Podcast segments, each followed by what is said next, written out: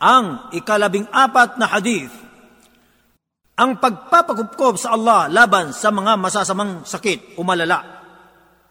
عن انس رضي الله عنه ان النبي صلى الله عليه وسلم كان يقول اللهم اني اعوذ بك من الجنون والجذام والبرص وسيء الاسقام Si Anas, sumakanya nawa ang kaluguran ng Allah ay nagulat.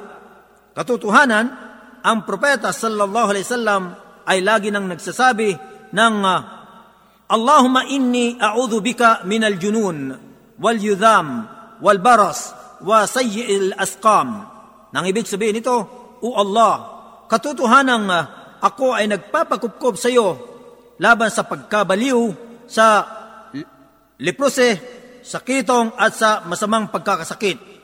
Isinalaysay ni An-Nasai, hadith bilang limang libo, apat na raan at siyam at ni Abu Daud, hadith bilang sang libo at limang daan at limamput apat.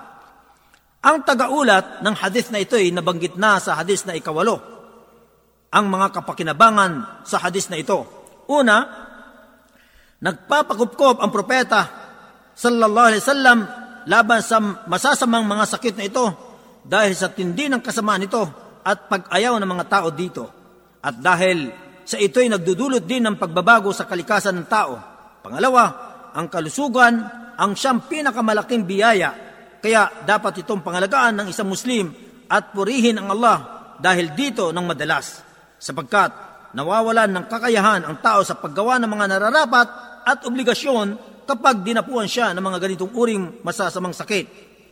Pangatlo, may mga paraan upang mapangalagaan ang kalusugan na sa katotohanan ito ay kabilang sa mga panuntunan ng Allah. Kaya kabilang sa mga tanda ng pagkaalipin sa Allah ay ang paggalang sa mga panuntunan na ito na siyang isinabatas ng Allah upang mapangalagaan ang kalusugan ng katawan.